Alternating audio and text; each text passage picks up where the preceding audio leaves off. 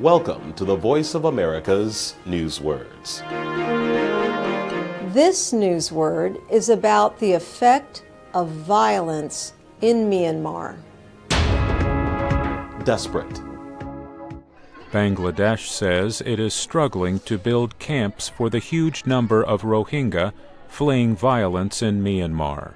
An official with the United Nations said the refugees are arriving in Bangladesh in desperate conditions.